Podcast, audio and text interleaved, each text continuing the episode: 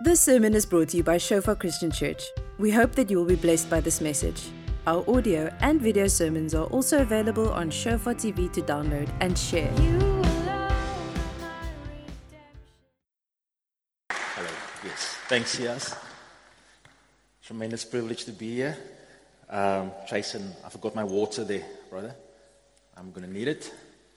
Thank you so much. Um, incredible privilege to be here this evening. I was in um, Franschhoek this morning, and uh, they had a bit of a flood as well on, I think it was on Thursday, um, Friday afternoon. The church, they flooded. They were praying for rain. They had a lot of, of uh, words and prophecies that God was going to send the, the spiritual rain that's going to flow down the mountain and then through the building and into the community. And so on Friday afternoon it started. It was flowing down the mountain into the building. So uh, sometimes we need to be specific in what we pray. But uh, isn't it a great blessing to be able to, to walk to church in the rain? Um, I remember Uncle Angus earlier when he came to Mitchell's Plain to pray, he said, just don't ask me to stop the rain. All right, when you guys have to start canoeing down your streets, um, don't ask me to cancel this prayer. And it wasn't that long ago when, when uh, things were incredibly dry. So isn't God just so good to us that we're getting the former rain and the latter rain, and and just He's not just blessing us with a little trickle; He's blessing us in abundance, and uh, and that is our Father's heart. And um, it's a great privilege to be here. Like I've said, uh, I was standing there at the back and just looking at you guys worshiping God, and I'm just so humbled to be able to share with you. So, Sias, thank you for the opportunity. And I want to thank Sias and his entire team of volunteers and the staff are working so incredibly hard to create a safe space for you guys where you can receive from God, where you can be ministered to, where you can be vulnerable. And I don't know how many of you guys know, but this isn't always the norm. And so what you have here is very special. And I don't know whether some of you will be able to celebrate your 93rd birthday year, like Danny Mari is doing. But for most of you, there might come a time when you will have to leave here so cherish these moments. Uh, drink them in, make use of every opportunity to receive input, to receive edification, to receive a rebuke as well, while you can still receive it, while there are still people who love you enough to rebuke you. Amen. Uh, receive that and uh, welcome that into your life. Um, I want to pray for us as we, we get into this evening.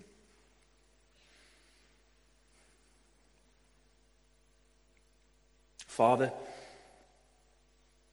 we love you.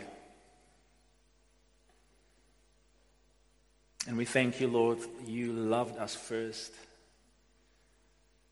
And we thank you, God, you love each one in this room so much. We thank you for your presence. And God, we are indeed here for you, Lord. We just want to continue to bask in the glory of your love and who you are, Father. Thank you, Holy Spirit, that you make the Father's love real to us. And thank you, Jesus, that you have come to show us the way. We don't have to wonder what our Father is like. We can just look at you, Jesus, look at your life, and it's clear. You are a holy God. You're an awe inspiring God, but you are a loving God. You are a forgiving God. So have your way with us tonight, God. In Jesus' name. Amen. So I want to share with you this, this evening around um, something that you guys have been busy with already, and that is around the topic of discipleship. And, and Sias has been chatting to you about a radical call, a radical, I think, a radical call to, uh, to be rooted in Jesus. Amen. To be rooted and to be established in Him a radical call to be countercultural, in other words, to, to live um, not with an obsession for self. The entire world is sort of geared towards magnifying self. Um, I always say that within the biblical paradigm, there are two cities that are spoken about in the Bible over and over again. The one is Jerusalem, which is the holy city. In the Old Testament, it was a physical city. We know that now it's, there is still a physical city, but the New Jerusalem, it's us, God's people. And one day God will come and He will establish a physical New Jerusalem as well. But we know that for now, the spiritual people called um, God's people, the new Israelites, that's us. Um, and God's heart for Jerusalem is to be the king in Jerusalem. Uh, in Jerusalem, God is loved, God is adored, God is worshipped, but we don't just love God, we also love one another. In Jerusalem, the Trinity is worshipped Father God, God the Holy Spirit, and God the Son. Uh, opposed to Jerusalem is Babylon. And Babylon also has a Trinity the Trinity of I, me, and myself. And within Babylon, I, me, and myself is worshipped. So I want to do things my way. I want to do what's best for me. I will do it myself. And as believers, when it comes to discipleship, we basically have to decide in which city will I live? Will I live within Jerusalem, where I worship God, that calls me to be rooted in Christ, that calls me to be radically in my obedience to self denial, my obedience to seeking the kingdom first, in my obedience to service, and in my obedience to authentic community? Or will I submit to the spirit of Babylon? And I know none of us here, we live in a physical Babylon, but Babylon is a system, right? Babylon isn't a physical place so much. The physical place was in modern day uh, Iraq, but it's a system, it's a spiritual place. It is a way of living. And to be a disciple means to be countercultural. To be a disciple means to follow Jesus with everything that we have. And indeed, as he has said, it is a radical call. And I want to invite some of you guys that are finishing with your exams, you're finishing off early. I know that Sias normally gives you guys a lot of uh, stuff to read over the holidays, but I want you to consider to get yourself the book um, that's called um, Raising Resilient Disciples Within a Digital Babylon. Raising resilient disciples within a digital Babylon. Because in our day and age where we find ourselves very often is we find ourselves in a digital world. A digital world that is that is all enveloping, a digital world that connects somebody in India to somebody in Australia, a digital world that enables us to, to stream services like this all across the world. If you're streaming in, welcome. We're thankful for technology as well. Um, but a digital world that is changing our environment. Um, they are speculating now that the human body is beginning to adapt as well. That we have all sorts of protrusions and, and things. People are developing all sorts of uh, muscular uh, and, and, skeleton um, maladjustments in things because human beings weren't created to live like this. Amen. Uh, um, uh, if you're an OT, you're in a good job, right? You're going to have a lot of work sorting out people's fingers going forward. But I want you to take a look at this video clip and just set your thoughts thinking a little bit. And I want you to just evaluate yourself very briefly as we look at this. So, Tosca, if we can have the one on digital Babylon. Thank you. Screens. They are profoundly changing the human experience, pushing the tyranny of now, overloading our choices, weaponizing humor, making snarky cool and cynical smart. Where there's an emoji for every mood and a GIF for every moment. The typical 15 to 23 year old spends nearly 20 times more hours per year using screen driven media than taking in spiritual content. In ancient Babylon, God's people found themselves in exile, a foreign land, foreign gods, foreign customs. Despite those challenges, a faithful remnant emerged. Today, there are signs of that same type of resilient faith and devotion in modern day followers of Jesus living in a digital Babylon. In the screen age, our devices are the new disciple makers. But who are they leading us to follow? These lighted rectangles in our pockets have redefined so much about our lives, including spirituality and the pursuit of God. They have left us in a land marked by phenomenal access, profound alienation, and a crisis of authority. Digital Babylon is the new context for discipleship. We're all exiles now. So where do we go from here? Are we doomed by all that's going wrong, or is there anything going right that can give us hope for a brighter future? In the midst of a screen led culture remains a faithful few, committed to core practices of resilient discipleship.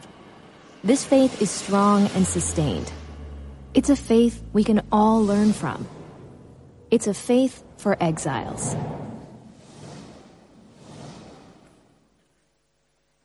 So I want to encourage you, if you, if you have some time, to get yourself that book because it speaks into our existence where most of us live, the environment in which we find ourselves, an environment that challenges a lot of things which we traditionally just accepted that invades our space, invades our thinking, invades our intimacy, invades so much of who we are as human beings. Uh, Be encouraged. It's a hopeful book, right? So it's not a depressing book, but it is an important conversation for us to have. And I want to frame the discussion around discipleship a little bit within the context of how different generations adapt differently and look differently at life. But before I get there, let me read this verse for you guys very quickly. Ezekiel 36 was the chapter that God gave to us during convergence. I know that most of you guys were either away on holiday, you were writing your, your header, and so you couldn't be there. But Ezekiel 36 verse 8 says, But you, O mountains of Israel, you shall shoot forth your branches and yield your fruit to my people Israel, for they are about to come. For indeed I am with you, and I will turn to you, and you shall be tilled and sown. For I will multiply men upon you, that means men and women, all the house of Israel, all of it, and the cities shall be inhabited and the ruins rebuilt. And I will multiply upon you man and beast, and they shall increase and bear young. And I will make you inhabited as in former times, and do better for you than at your beginnings. Then you shall know that I am the Lord. And Isaiah rightfully said, he said, We've been around for a couple of years, and we've experienced some tremendous things, some tremendous growth, a, a great deal of blessing that God has given us, but we've also experienced some challenges.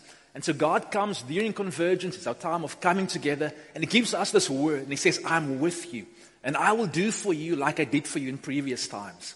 And I will do for you even better, he says. I will multiply men upon you. I will multiply women upon you. I will give you resources. I will bless you. And he speaks to the mountains. And mountains in scripture speaks of places of influence.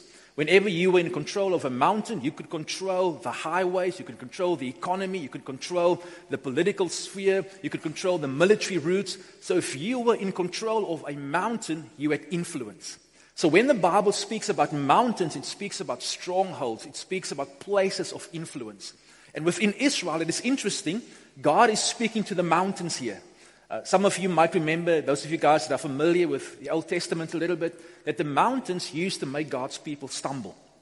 Because on the mountains, there were the high places, the idols, where they were worshiping foreign gods, where they were uh, sacrificing their children on the altar, they were burning incense to foreign gods, they built temples for foreign and pagan kings. Solomon built temples for all of his pagan wives upon the mountains. And so the mountains influence God's people. Many of the uh, revivals or the, the moves of restoration brought about by godly kings would go a long way, but some of it stopped because the guys didn't take off the high places up on, on the mountains. So, what is a mountain? A mountain is a place of influence. And God comes and God speaks to the mountains and He says, You, O mountains of Israel, you shall shoot forth your branches and yield your fruit. So I believe in the first place, the mountains within the church context speaks about the local church. God has chosen the local church through which to exert influence upon the face of the earth. God has chosen his church, not the building, not the structure, but his people coming together. He has chosen his church to be a safe place for people is from the church, from the mountain of the church, we extend protection, we extend peace, we extend influence, we extend authority. This, um, this week, I had the wonderful privilege of going to a mountain, massive mountain, a big mountain in Khayelitsha. Don't know how many of you guys have seen mountains in, in Khayelitsha. But I went to this mountain, and this mountain was inhabited by, by a group of about 20 ladies. Their church has never grown beyond 20 over all the years in which they have had the church, but many other churches were planted out of that group of 20. Many other movements and intercession movements and men and women of influence who came in as little kids were released into the community. A small house, 20 people, but a mountain of influence. Do you get what I'm, what I'm after here? And why was that a mountain of influence? Because from that mountain, from that home, that lady, Mama Thandi, she exerted spiritual influence over her community. So much so that the police now, when they go out at night in the middle of the night to do their patrols, they ask Mama Thandi and her intercessors to drive with them for their protection. But not only for their protection, because the Holy Spirit would speak to them and would tell them a lot of things that are maybe too traumatic even for an audience like this to hear. And so, so the Lord uses them to, to influence Khayelitsha, to influence the community. And it's a small place physically, but it's a massive place spiritually. What is that? That is a mountain of influence because it is yielded to God. And so there was this one case where one of the ladies that was part of this prayer room, she, she came to pray with Mama Thandi and something was bugging her and Mama Thandi could see that. So she asked the sister afterwards, what's wrong? And she says, my, my sister's son has disappeared. We can't, we can't find him. We don't know what, what happened uh, to him. No, no, no. My sister's son is acting weird, she says. And, and so they prayed and says, God, show us what's going on. Why is he becoming more and more distant? Why is he is he not returning his mother's calls? What is happening here? It seems like he's withdrawing from her. And so they prayed and prayed for this young man for a couple of weeks until this one day there was a knock on her door. And there was this young man that came and he said, Mama Thandi, I need to, I need to speak to you. And I've got a confession to make, but it should only be you. And so he came to her and confessed and said, I need your prayer. Because there's this girl that disappeared in the community. And I'm the only person who knows about her. I'm the only person who knows where she is. Because I killed her and I buried her in the plot next to our house. And so Mama Thandi listens to him and, and says, So, my son, what do you want me to do? And, and he says, Please just, just pray for me. But this needs to stay between us. And she says, My son, my, my heart is filled with the Holy Spirit only. And my heart doesn't have place for the Holy Spirit and lies. And so I can't keep this to myself. What I suggest we do is we go to the police and we tell them what happened. He says, No, I, I, can't, I can't do that. And she said, I'm going to pray for you that you do the right thing. And so he left and she went then to his, to his mother, who started to join her prayer group as well. Imagine the conversation that you have to have to tell a mom that your son that you've been praying for is a murderer. And she says that, my sister, God has answered your prayer. And sometimes God answers our prayers, but not in the way that we want. We've been praying, we've been asking God, show us. Of course, she broke down, and they both broke down, and they cried, and they cried, and they cried. And eventually they went to the police, and they, they went into the commanding officer's um, office and, and told him what happened, and he didn't want to believe them because they had other suspects. And then she told them, Look, phone this guy. Let him come to the hospital because the previous evening he hit his mom as well. Let's take the mom to the hospital. Let the mom phone him. So she phoned him, and he was there in a flash. He was there. They then arrested him, and they took them to where he buried the body. And now this thing grows and it grows and it grows and it grows because there's a community. Some of you guys might have remembered from the news they, they threw a whole lot of excrement at Parliament and within the airport. Does anybody remember that? A little while ago. Right, so there's, there's violence, sewage stuff being thrown into the airport, being thrown at Parliament. And these were the neighbors of this girl that disappeared. And now these guys hear that the culprit who murdered this girl was found. And they can't get hold of, of, of him because he's been arrested. But they want to burn down his mother's house because they're so angry. And so the brigadier of the, of the police come to Mama Thandi because now they do believe her.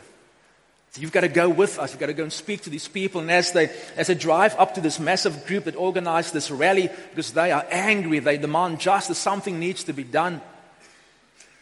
As they drive up, she says, the Holy Spirit shows her who the leader of this group is. She's never seen him before.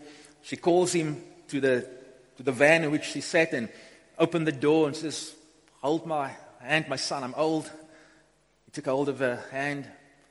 Mama helped her down. He says, My son, I just want to repent towards you as a church that we have failed to disciple you.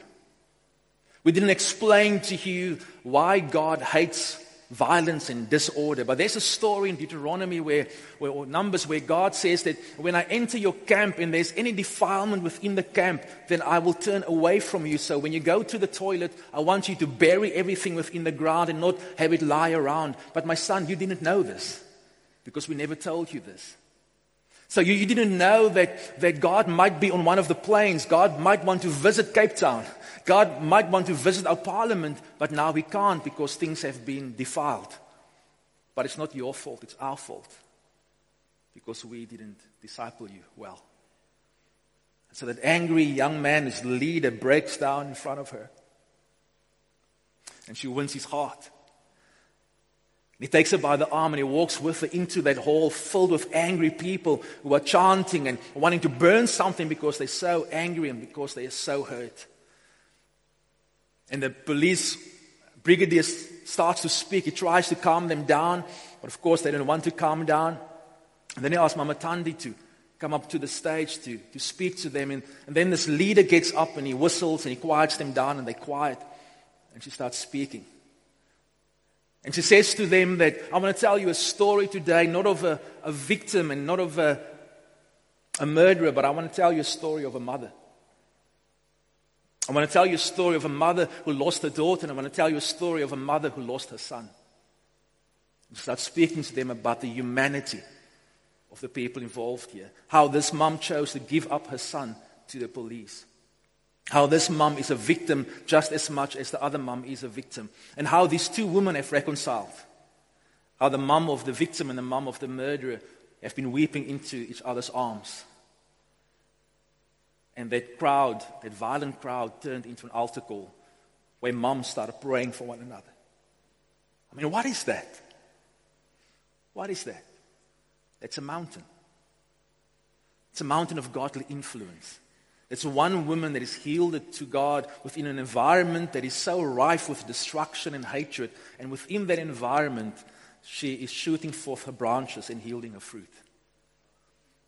And I believe that God is speaking to us, young men and young women. You are given a mountain to steward. You are given influence. What are you going to do with that? What are you going to do with your engineering degree? What are you going to do with your teaching degree? What are you going to do with what God has given you? What will you use that for?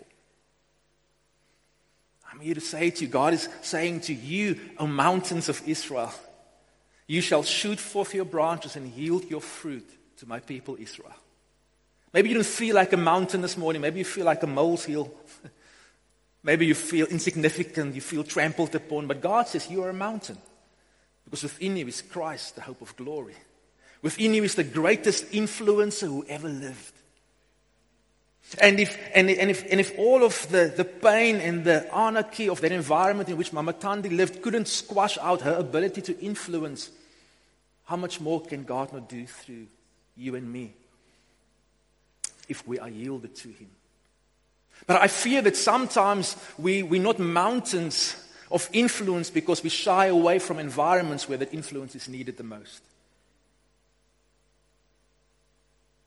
And I want to encourage you, mountains of Israel, mountains of Shofar, mountains of South Africa, shoot forth your branches and yield your fruit. But the only way you can do that is if you embrace the call of discipleship upon your life.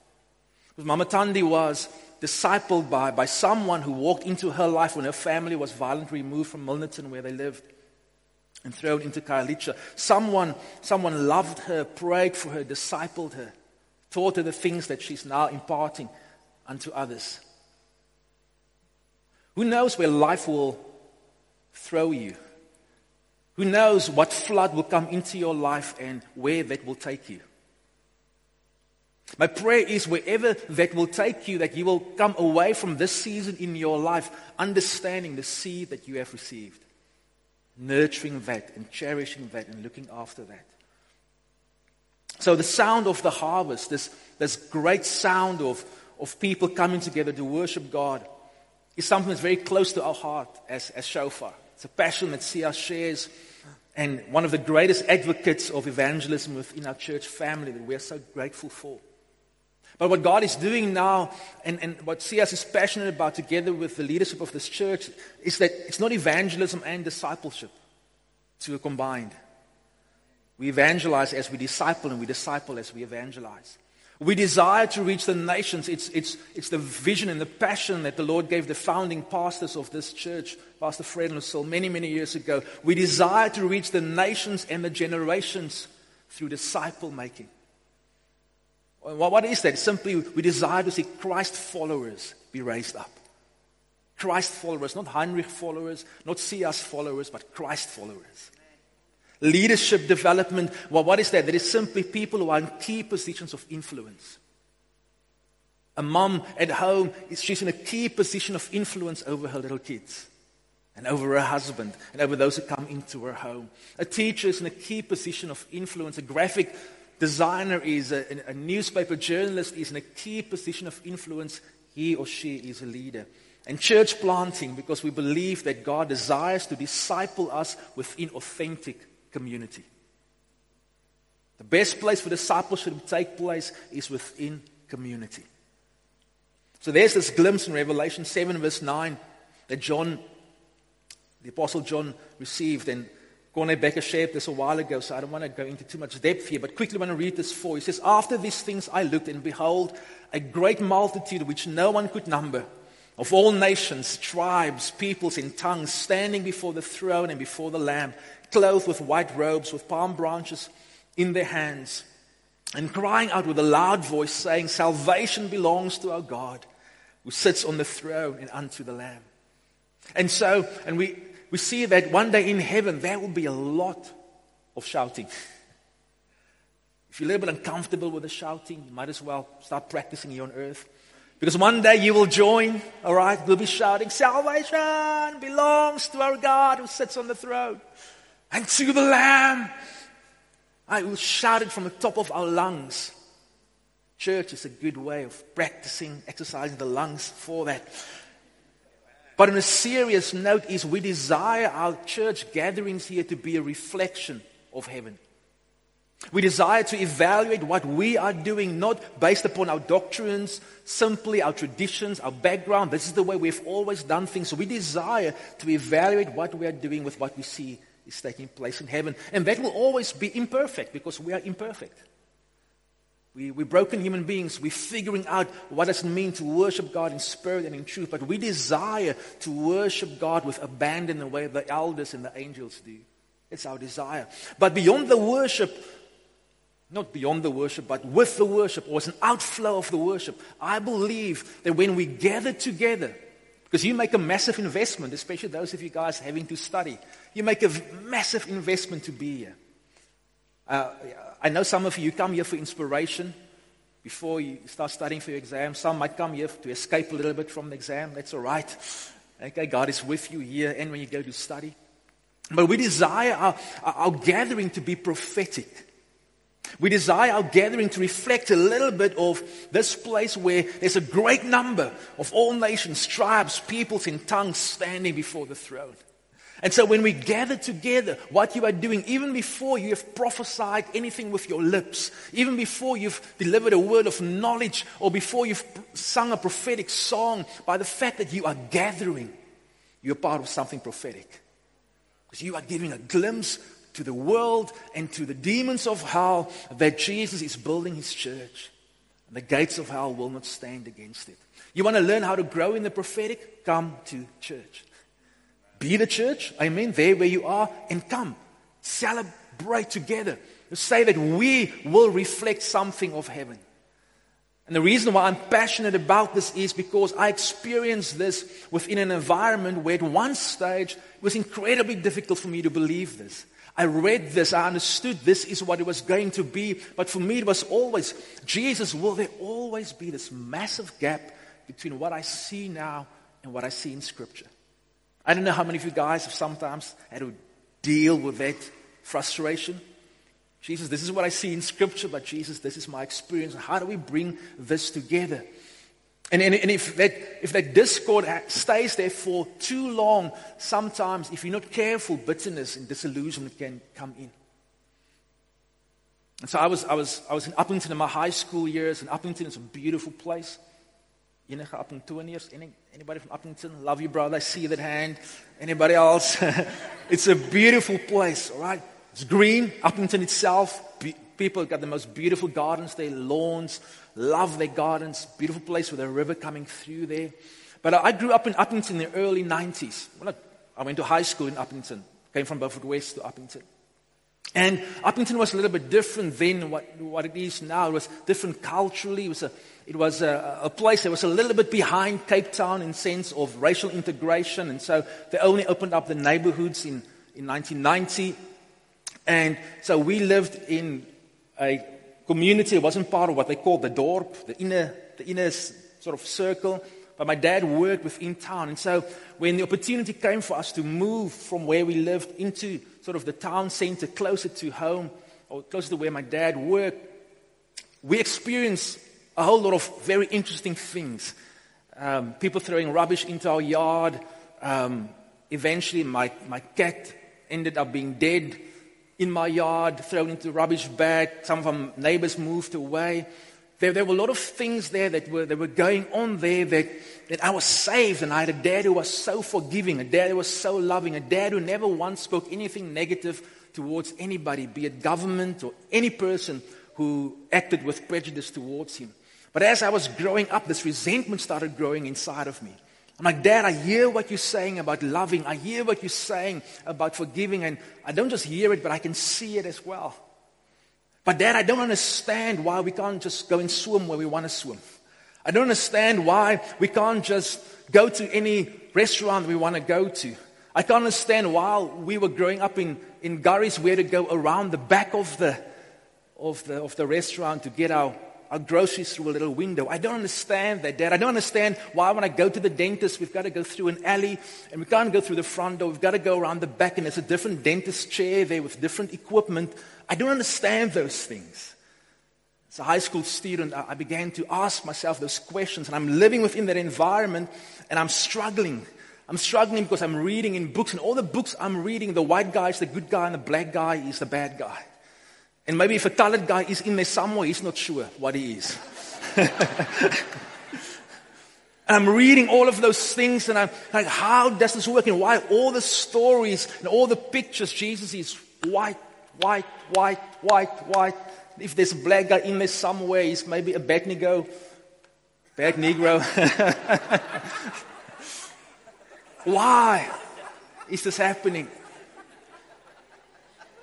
And so my challenge, my challenge is I'm experiencing something and I'm seeing something differently in the Bible. Does it make sense to you? And I'm having to wrestle through this growing up within a loving home with parents loving the Lord Jesus. And I, and I could read all about reconciliation and all of those things. You know where my heart received its healing? You know, when I came studying here at Stellenbosch, a lot of that healing started happening within this faith community. But even then, then I started history and I started reading more on stuff. I started reading more about stuff that happened. I became angrier and angrier and angrier. But there was a small community within Upington, a Sunday morning, where the Holy Spirit kept on chipping away at my unbelief, kept on chipping away at my bitterness, kept on chipping away at that part of me that said, I hate this wrestle. I'm going to give in to the bitterness. And that was that on a Sunday, I was part of a prophetic community. Sunday, within that environment where when the first time they opened up the swimming pool and my brother and I went to swim there, within like 30 seconds we had the whole pool to ourselves. It was amazing. It was incredible.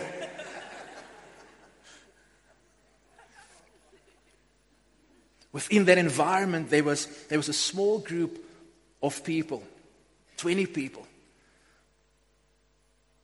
who slowly but surely, through their love, demonstrated to me that culture does not have to have the final answer. There can be something prophetic, something so powerful it refuses to let go of you. Something so powerful it refuses to let the hope inside of you die. Something so powerful it inspires you to keep on believing that one day we will have more such prophetic communities. One day things will be different. One day ultimately everything will be different when Jesus comes back. And so within that community, I heard for the first time people calling. I know not many of you can relate to this. And by the way, this is not to make you feel guilty when I say these things. It's simply my story, all right? Don't feel guilty. You guys have nothing to do with it. For the first time, I, I heard people my age who were white call my mom and my dad Umentani. Now, to you, it might not mean anything, but before that, white people didn't call my mom and my dad Umentani. They called them by their names. They called them off O Albert or O Nancy or Nancy or Albert on their names, but they would call white people their age, my mom and my dad's age, Umentani. And I had to live with this thing that, how does this, you're my friend, but you don't respect my folks. How does this work? And you're in church with me, and we worship God together, and we sing the songs together, but then there's this thing, and there was this one family that brought so much healing. They came to our house, invited us over, called my mom, my dad, woman. It's something so silly. I look back at it now, I'm like, oh, come on, man. It's like something so insignificant, but it was something so prophetic. They didn't lay hands on us and say, You shall be healed right now from all the demons of bitterness and despair and hatred and prejudice. They just loved us in a way that was prophetic. And within that community, discipleship, discipleship took place from my heart. So I don't have a big, complicated message for you this evening, simply to say to you, in all of your discipleship journeying, journey with the people of God. Even though it frustrates you, even though at times it challenges you, because you will receive your greatest healing within the people of God. Might be the place where you get hurt a lot, but it certainly will be the place where you receive your healing. And I'm thankful to God for that community. They discipled me through their love. So I want to I want to pray for you guys. I want to pray that you will continue to live prophetically. Because you underestimate what is going on here. I want to ask you that, that if there's some of this intergenerational, to have different generations together and different cultures together, if there's something here that you just take for granted, I'm so thankful for that. Because it needs to be natural. You don't have to think about it. You don't have to overcomplicate it. You don't have to, you don't have to worry about it. It's beautiful that it's happening so organically. But I do want to ask you also to be intentional. To evaluate always and constantly your culture against biblical culture. So for me, how, how it worked for me my challenge was simply when I came to Shofar, all my friends were, were white. And then I had guys who, who we couldn't understand why are you hanging with the whiteys, man? Kom hang jy met die they call back then. Not the farmers, it was the way the guys thought. Why are you supporting the Springboks? Where's the All Blacks jersey?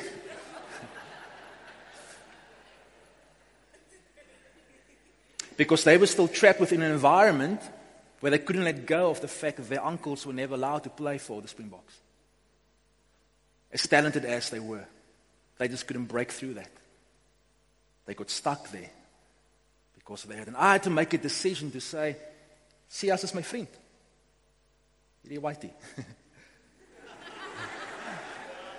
to walk across the red plain. You know, shofar people, they walk up to you and then they hug you.